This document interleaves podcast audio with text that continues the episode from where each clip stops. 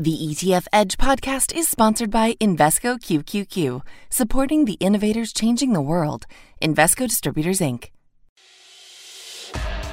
Welcome to ETF Edge, the podcast. If you're looking to learn the latest insights on all things exchange traded funds, you are in the right place. Every week, we're bringing you interviews, market analysis, breaking down what it means for investors. I'm your host, Bob Pisani. Today on the show, we're diving right back into that big ESG debate this time pitting the Bulls against the Bears to lay out all the arguments for and against ESG investing. Some are even calling it a sham. What's the verdict?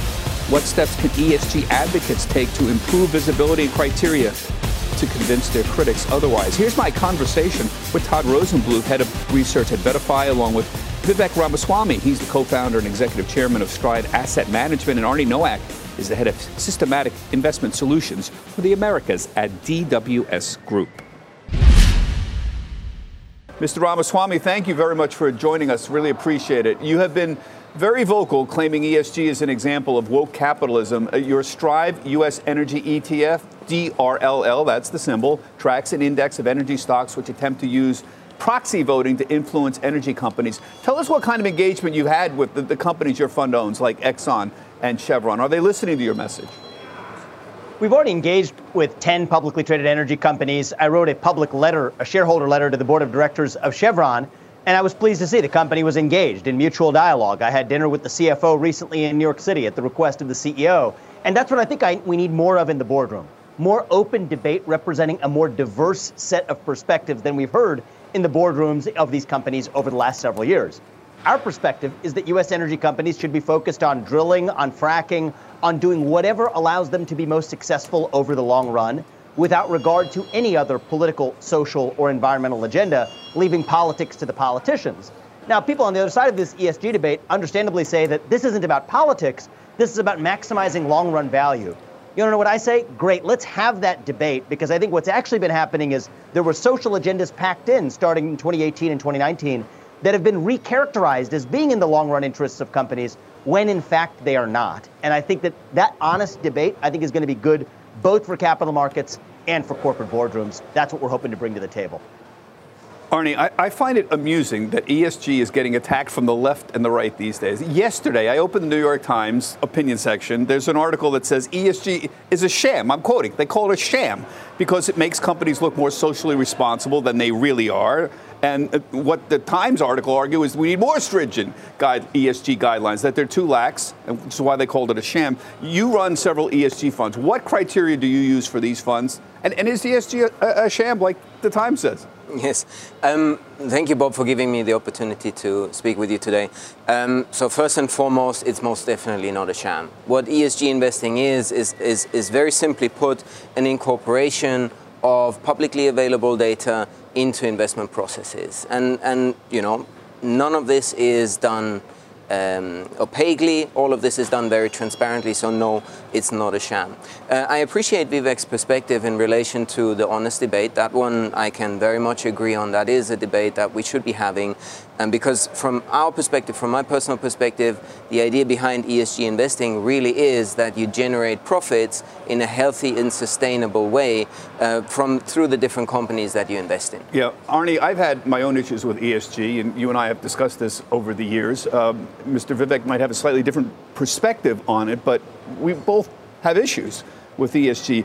You did a piece a few weeks ago pointing out that for all of this crazy debate about ESG, it actually is getting a lot more attention than maybe it deserves. It's a very, very small part of the ESG universe. We're talking, it's 6% of the ETFs by number of ETFs out there, 1.5% uh, by assets for the ETF universe. Um, this is a pretty low number for people to be paying so much attention to it. Why is it getting Look, look, at these numbers. It's pretty small. Right. So ESG is a very small slice of the ETF marketplace. And in particular, we're seeing the money itself is in an even smaller slice than the number of products that are out there. ESG is a way of getting exposure to certain trends environmental, social, and governance, but it's a wide range of products that we're talking about. You've got uh, socially responsible ETFs like SHE, uh, which focuses on corporate diversity uh, and, and uh, exposure there. You've got products like TAN, which is the Invesco Solar ETF,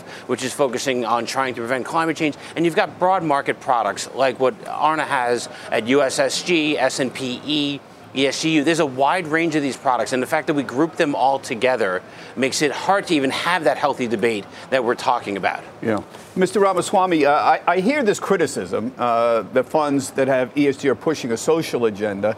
Uh, but aren't they just providing a, a, product that some people want? I mean, your fund, DRLL, uh, you've garnered 300 million in assets in a couple of months hats off to you. That's a very respectable number uh, for a new ETF product. You should be very pleased with that. But you're providing a product, somebody wants that product you're providing. Isn't BlackRock or Vanguard, aren't they just doing that as well?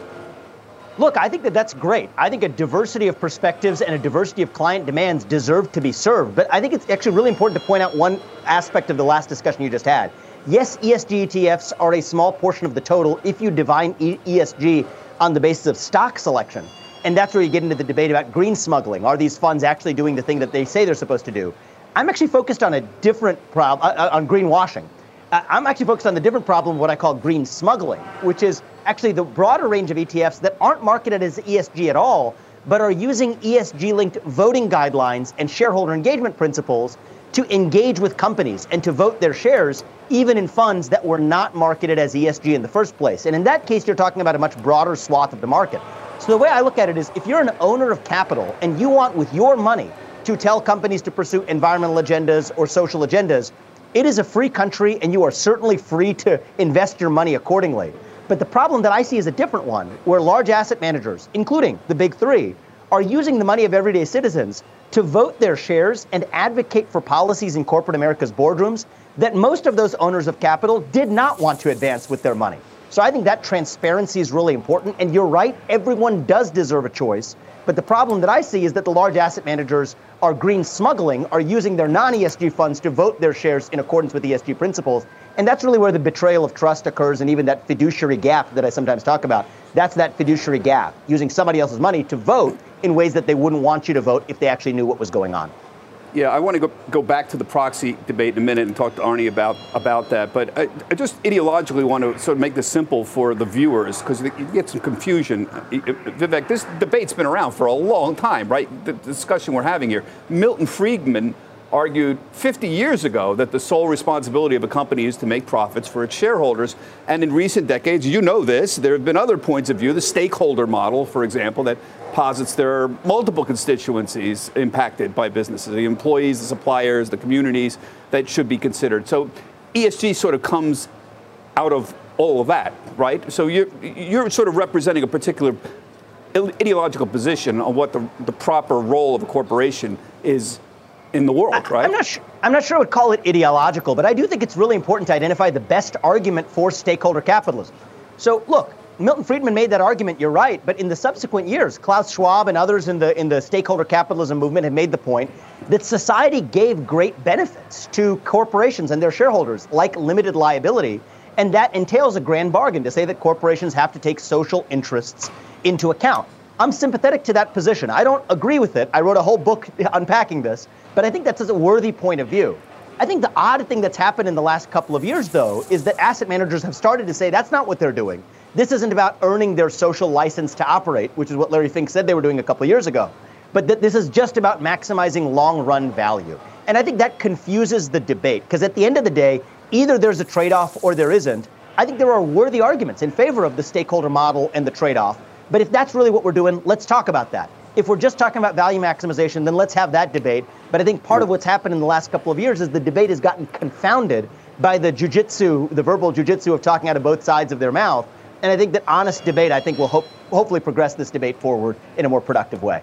Well, let's talk about proxy voting. Arnie, you've got two ESG funds. You, you run them. Um, what, what, what is your position on proxy voting? Explain what you do here, because th- this is obviously a concern to Vivek. It's a, a, core issue with him, the proxy voting. What, what do you do? How do you handle this? Yes, I would actually argue that it's not only a concern of Vivek, but a concern of all of our uh, investors and, and investors generally that that transparency that Vivek speaks of uh, is there.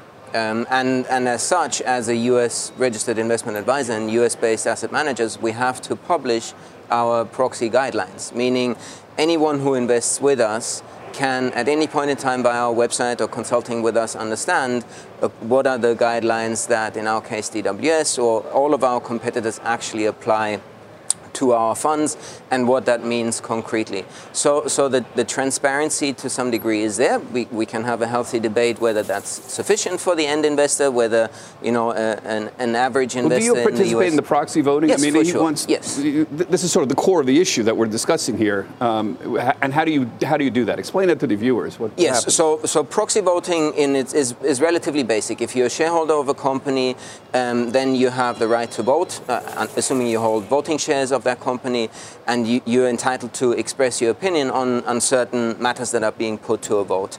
And as fiduciaries or as fiduciary asset managers, uh, fiduciary asset managers have the, the obligations to say what it is that they do with those votes. And so here it then becomes a case by, by case by case decision making process that each shareholder and each, each asset manager needs to decide how do they want to explore and, and, and implement their voting policy in such a way that it is in the best interest of shareholders. Yeah, you know, Todd, I got to get back. This irony is really striking. We spent, you know, I've been talking about ESG for years, and all of a sudden, it's getting attacked uh, politically in a way it never was before, but on the right and on the on, on the left here. I, the New York City Comptroller Brad Lander just sent a letter to Larry Fink, the head of BlackRock, demanding that the company demanding that the company bolster its climate disclosures and publish a plan that establishes a commitment to net zero greenhouse gas emissions across its entire portfolio. So, you know, people are trying to get involved on all ends here, trying to get more and more companies to do whatever they, they want to do. And it's, it's, it's getting to be a real mishmash. It's not an intellectual discussion anymore about what is the proper metrics or are ESG funds mislabeled, which I think many are. I have an issue with ESG on that front. But it's amazing to me how, how suddenly political this has become. Yeah, ESG has become the stand in or the villain for so many of these uh, for people on both sides of this if you want to be able to have somebody be focusing more on it or less on it. And so that's what's intriguing to me. You know, iShares has iShares Global Clean Energy, ICLN. That's the largest of those clean energy yeah. ETFs. But they offer exposure to energy companies, they offer exposure to technology companies through more traditional ETFs. They are not an ESG ETF provider, they are a provider of ETFs that includes ESG products the same way that State Street, the same way that DWS are. That's what these firms are. They are not ESG only firms. Uh, yeah. So the, the, fact that we have an anti-ESG, uh, a couple of firms that are out there is ironic because there is no ESG only firm of any size and scale. Yeah, and then we have Texas officials saying that people who buy ESG funds are boycotting energy, and yet you pointed this out for even iShares that their their funds, their largest funds, ESG funds, have a substantial energy position partly because of the way the funds are constructed. They're required to uh, have a proportion in Bob. them. So it's a little tough one. Did, Vivek, did you want to say anything? I'm sorry. Yeah, I just I just wanted to draw one important clarification because I think this gets confused in the debate all the time. You're right that there's no one such thing as an ESG firm if you're talking about ESG funds as it pertains to stock selection. And you know what? I think it is kind of a shallow critique to say that these firms are boycotting energy when they have energy funds. However, these firms are ESG promoting asset managers as a firm when it comes to their advocacy behavior and their proxy voting behavior. And that is exactly what the New York City comptroller was talking about. Because New York and California, what they did to BlackRock and Vanguard and State Street and other firms is that they said you need to adopt firm wide commitments to advance the goals of the Paris Climate Accords, to get to net zero by 2050, to advocate for modern diversity, equity, and inclusion standards. So, with all due respect, I think it's not accurate to say that these firms are not using ESG linked principles to vote all of their shares. You're right, if you're BlackRock, only 2% of the AUM of externally managed funds is indeed in ESG funds. That's true. The rest of the remainder of 98% was not invested in ESG funds. And that is actually the heart of the problem, in my opinion, is that it's not just the 2%, but the 100% that lives by this firm wide commitment that, yes, some clients demanded, but other clients didn't necessarily want. And so I think it's really important not to conflate the stock selection side of ESG with the shareholder engagement and proxy voting and advocacy side of ESG, where absolutely, with all due respect to Todd, there are absolutely ESG firm wide commitments that each of these firms have made at behest of some of their largest clients, including California and New York. Well, actually, it sounds like we're arguing the other side of it because if the New York is saying that they're not going far enough. So you're saying they're going too far, and New York is saying they're not going far enough. And the Not reality quite. is they're probably somewhere in the middle. And what people are Not doing quite. is putting money to work into broadly diversified ETFs and getting exposure to the market, not necessarily getting the market uh, as it relates to who owns those individual shares. That's not what New York said, though. This, the New York City comptroller said that that ran against BlackRock's prior commitments. And so this is the heart of what happened in the last four years. And this isn't that well known, so it's important to see it. California and the state of New York and other large investors, including pension funds, went to these large asset managers and said, you need to adopt firm wide commitments with all of your capital to vote your shares accordingly and to advance certain important goals, Paris Climate Accords included. And so when they did that, that was a firm wide commitment across all of their funds, not just the money they were managing for states like New York and California. So when BlackRock is now saying that they don't actually impose these emission standards on companies, states like New York are saying, wait, that violates those prior commitments that you've made. So I don't think that it's about being somewhere in the middle. I think it's the fact that for the voting guidelines, that was something very different that happened than with the ESG funds. And one of the failures in this debate publicly in recent months is that the stock selection side of ESG, which is only a small portion of the total, has become conflated with the voting and advocacy side of ESG, which is rampant across all ESG and non-ESG funds managed by these large asset managers. That's the heart of the debate, and we can't we can't confound that with saying that this was just a matter of of uh, a misunderstanding. Now, Arnie, let me uh, just move and address a- these accusations that what the Times said yesterday that these ESG funds really don't do what they imply they're doing, and it, it, this is a problem I've had with ESG for years. I mean, if you look, uh, big most of these ESG funds, and, and you run them, uh, the, the SNPE uh, leans towards big cap tech funds. They, they tend to pick like that way. Uh, Apple, Microsoft, Amazon, your largest holdings in SNPE. This is an ESG fund you run, along with ExxonMobil. You have a 2% position in ExxonMobil uh, in this. But this has been a criticism for years that, you know, you, you have these big holdings, uh, and there you have what you have in this fund right now, the SNPE. Um, and yet it, it, it looks like a big cap growth fund, i i essentially. And, and is there a way to improve the criteria if you really do want to go with what the criticism the New York Times said, which is this is a, a, a selection process that lacks refinement in it if you really want to deal with ESG. On the other hand, can you argue you're choosing the best companies for that particular interest, for the Yes. ESG interest? Yeah, so Bob, I would say all of those positions aren't actually mutually exclusive or controversial as such. Um, so, regarding the point, is it possible to improve upon ESG scores? Do ESG scores broadly represent what needs to be represented within ESG context? I would argue that you know whether you look at uh, scores from MSCI, Sustainalytics, which is used by S&P, is there room for improvement? Yes, there always is, and there always will be, because you don't start at perfection. Perfection might be something you strive towards, and, and as long as you can operate within excellence, which we believe we do within our ETFs, that is something that I would say is, is commendable and, and noteworthy. So to your point on, on SNPE, uh, that fund in particular is designed to be an ESG version of the standard S&P 500 index. So in makeup, both in terms of you know industry group or sector composition, it will be extremely similar to the standard S&P 500, except for um, within each of the industry groups. Uh, we don't invest in 25% of the worst companies from an ESG perspective of each industry group. So, do we ban energy companies? No, absolutely not. Our weight in energy will be roughly equivalent to that of the S&P 500. Which is 4%. exactly. Right. which So is you have, you're going to own 4% of the energy companies. exactly. Yeah, but how are you going to choose energy companies within that 4%? What criteria are you using? Yes, so imagine all of the energy companies that are in the S&P 500. These are ranked by ESG scores. Uh, so essentially from top to bottom, you have the top ranking ESG uh, companies, uh, such as the ones that we just saw on screen, and you have bottom ranked companies that are, don't do so well from an ESG perspective. Right. And we screen out those bottom rank companies, only investing in the top 75%. Right. So Vivek, the, his fund, for example, does you do exclude tobacco, for example. You we have certain business exclusion and controversial weapons. Well. I, yes. I, I, know that.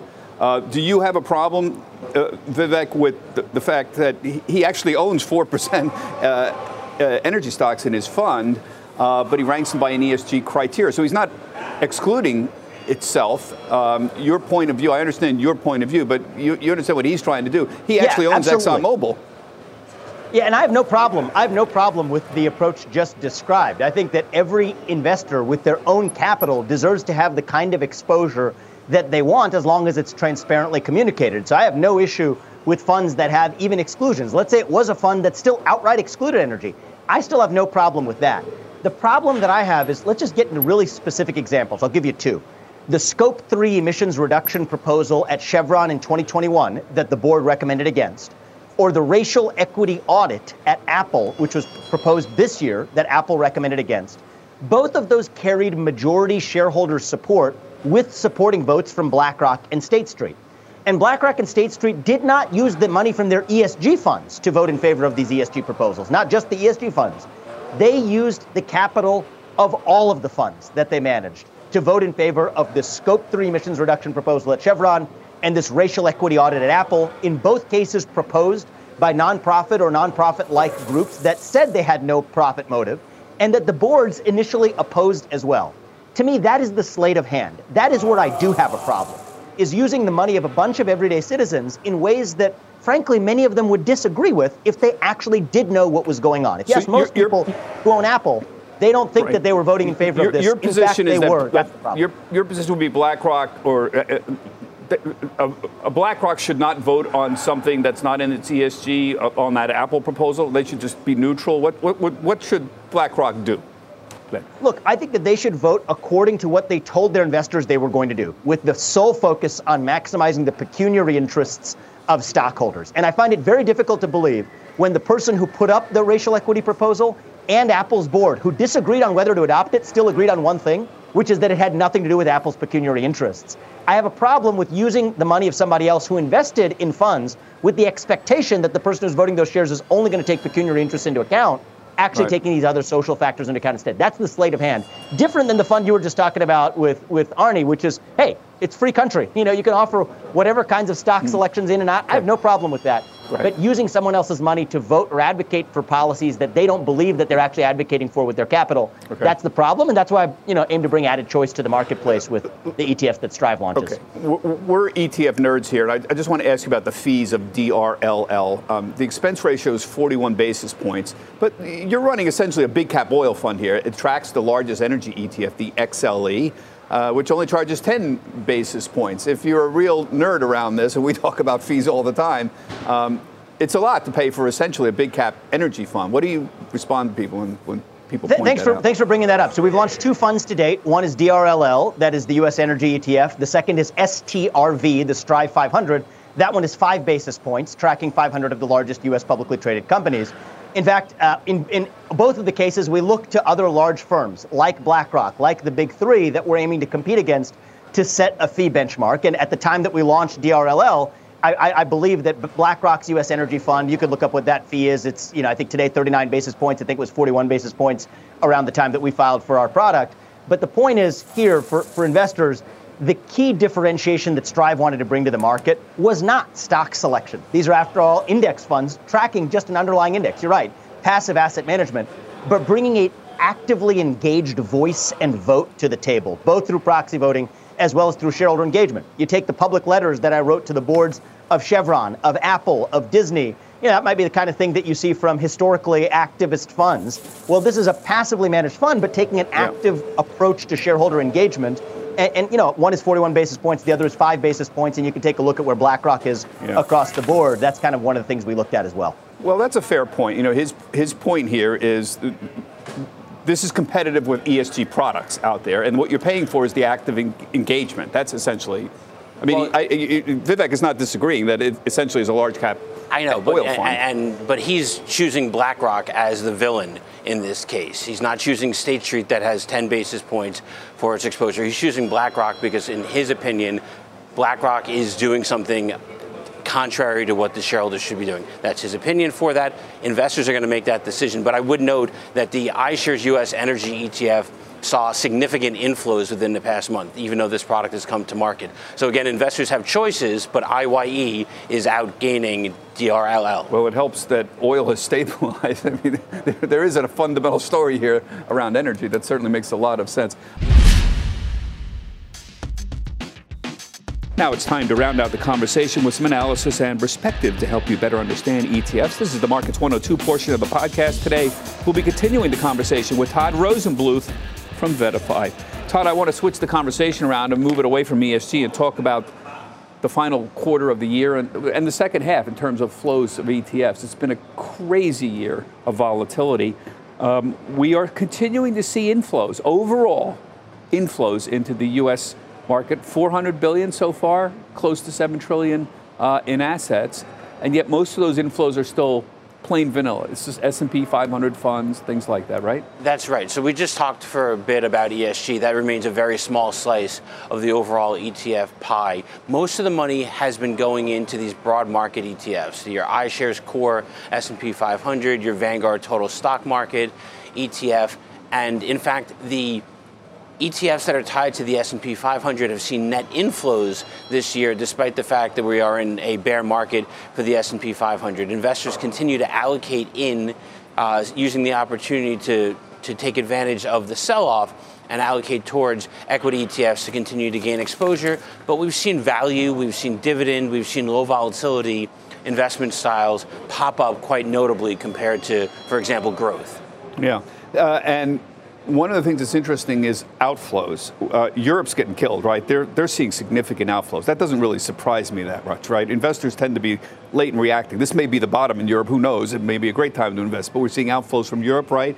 The strong dollar. I see outflows from emerging markets, for example. Right address that. Right. So we've seen ETFs that are specifically dedicated to Europe. So the JP Morgan Beta Builders Europe ETF, BBEU, the Vanguard FTSE Europe ETF, uh, seeing significant outflows, but investors are still allocating towards broad diversified international equity. So iShares Core MSCI EFA ETF or Vanguard's ETF VEA have seen net inflows. And of course, that has exposure to both continental Europe and Japan. But we've also seen outflows towards some of their higher risk assets, high yield bond ETFs like HYG and JNK from iShares and State Street, respectively. People are not willing to take on the risk uh, within the fixed income market. They're hunkering down into safer treasury products this year. I wonder how much this is.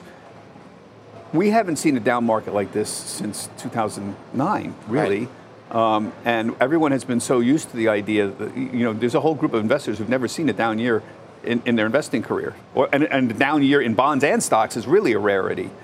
So the S&P's been up 15% a year on average since 2010. And you know the historic average right. is closer to 10. Right. So there's significant outperformance. And now we're finally having a down year. Part of this is due to what happened with COVID and the inflation. Part of it is the effect of withdrawing the Fed stimulus over the last 12 years. Do you think this time next year it, let's assume we're flat this time next year from where we are now. Do you think we're going to still see inflows? I do. I think what we saw, what's impressive is we've seen uh, money continue to move in during a down period. But you just remember we had record inflows, almost a trillion dollars of money went in to ETFs last year, on the in part on the back of strong equity and strong fixed income markets. I think what we're going to see is many investors are looking to 2022 and their mutual fund statements seeing the losses pile up and they're going to move into ETFs in 2023 because why am I going to pay so much money to lose money and also pay taxes perhaps at the end of the year? So I think we're going to see January, February be very strong for ETFs even if the equity market recovers. Remember, you're talking to an ETF guy here, so take that with a grain of salt, but that makes perfect sense in terms of an analysis. I'm going to have to leave it there. Uh, Todd Rosenbluth is the head of research at VettaFi. And everybody, thank you for listening to the ETF Edge podcast.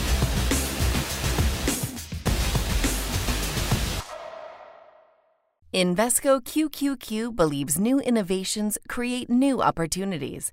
Become an agent of innovation. Invesco QQQ. Invesco Distributors, Inc.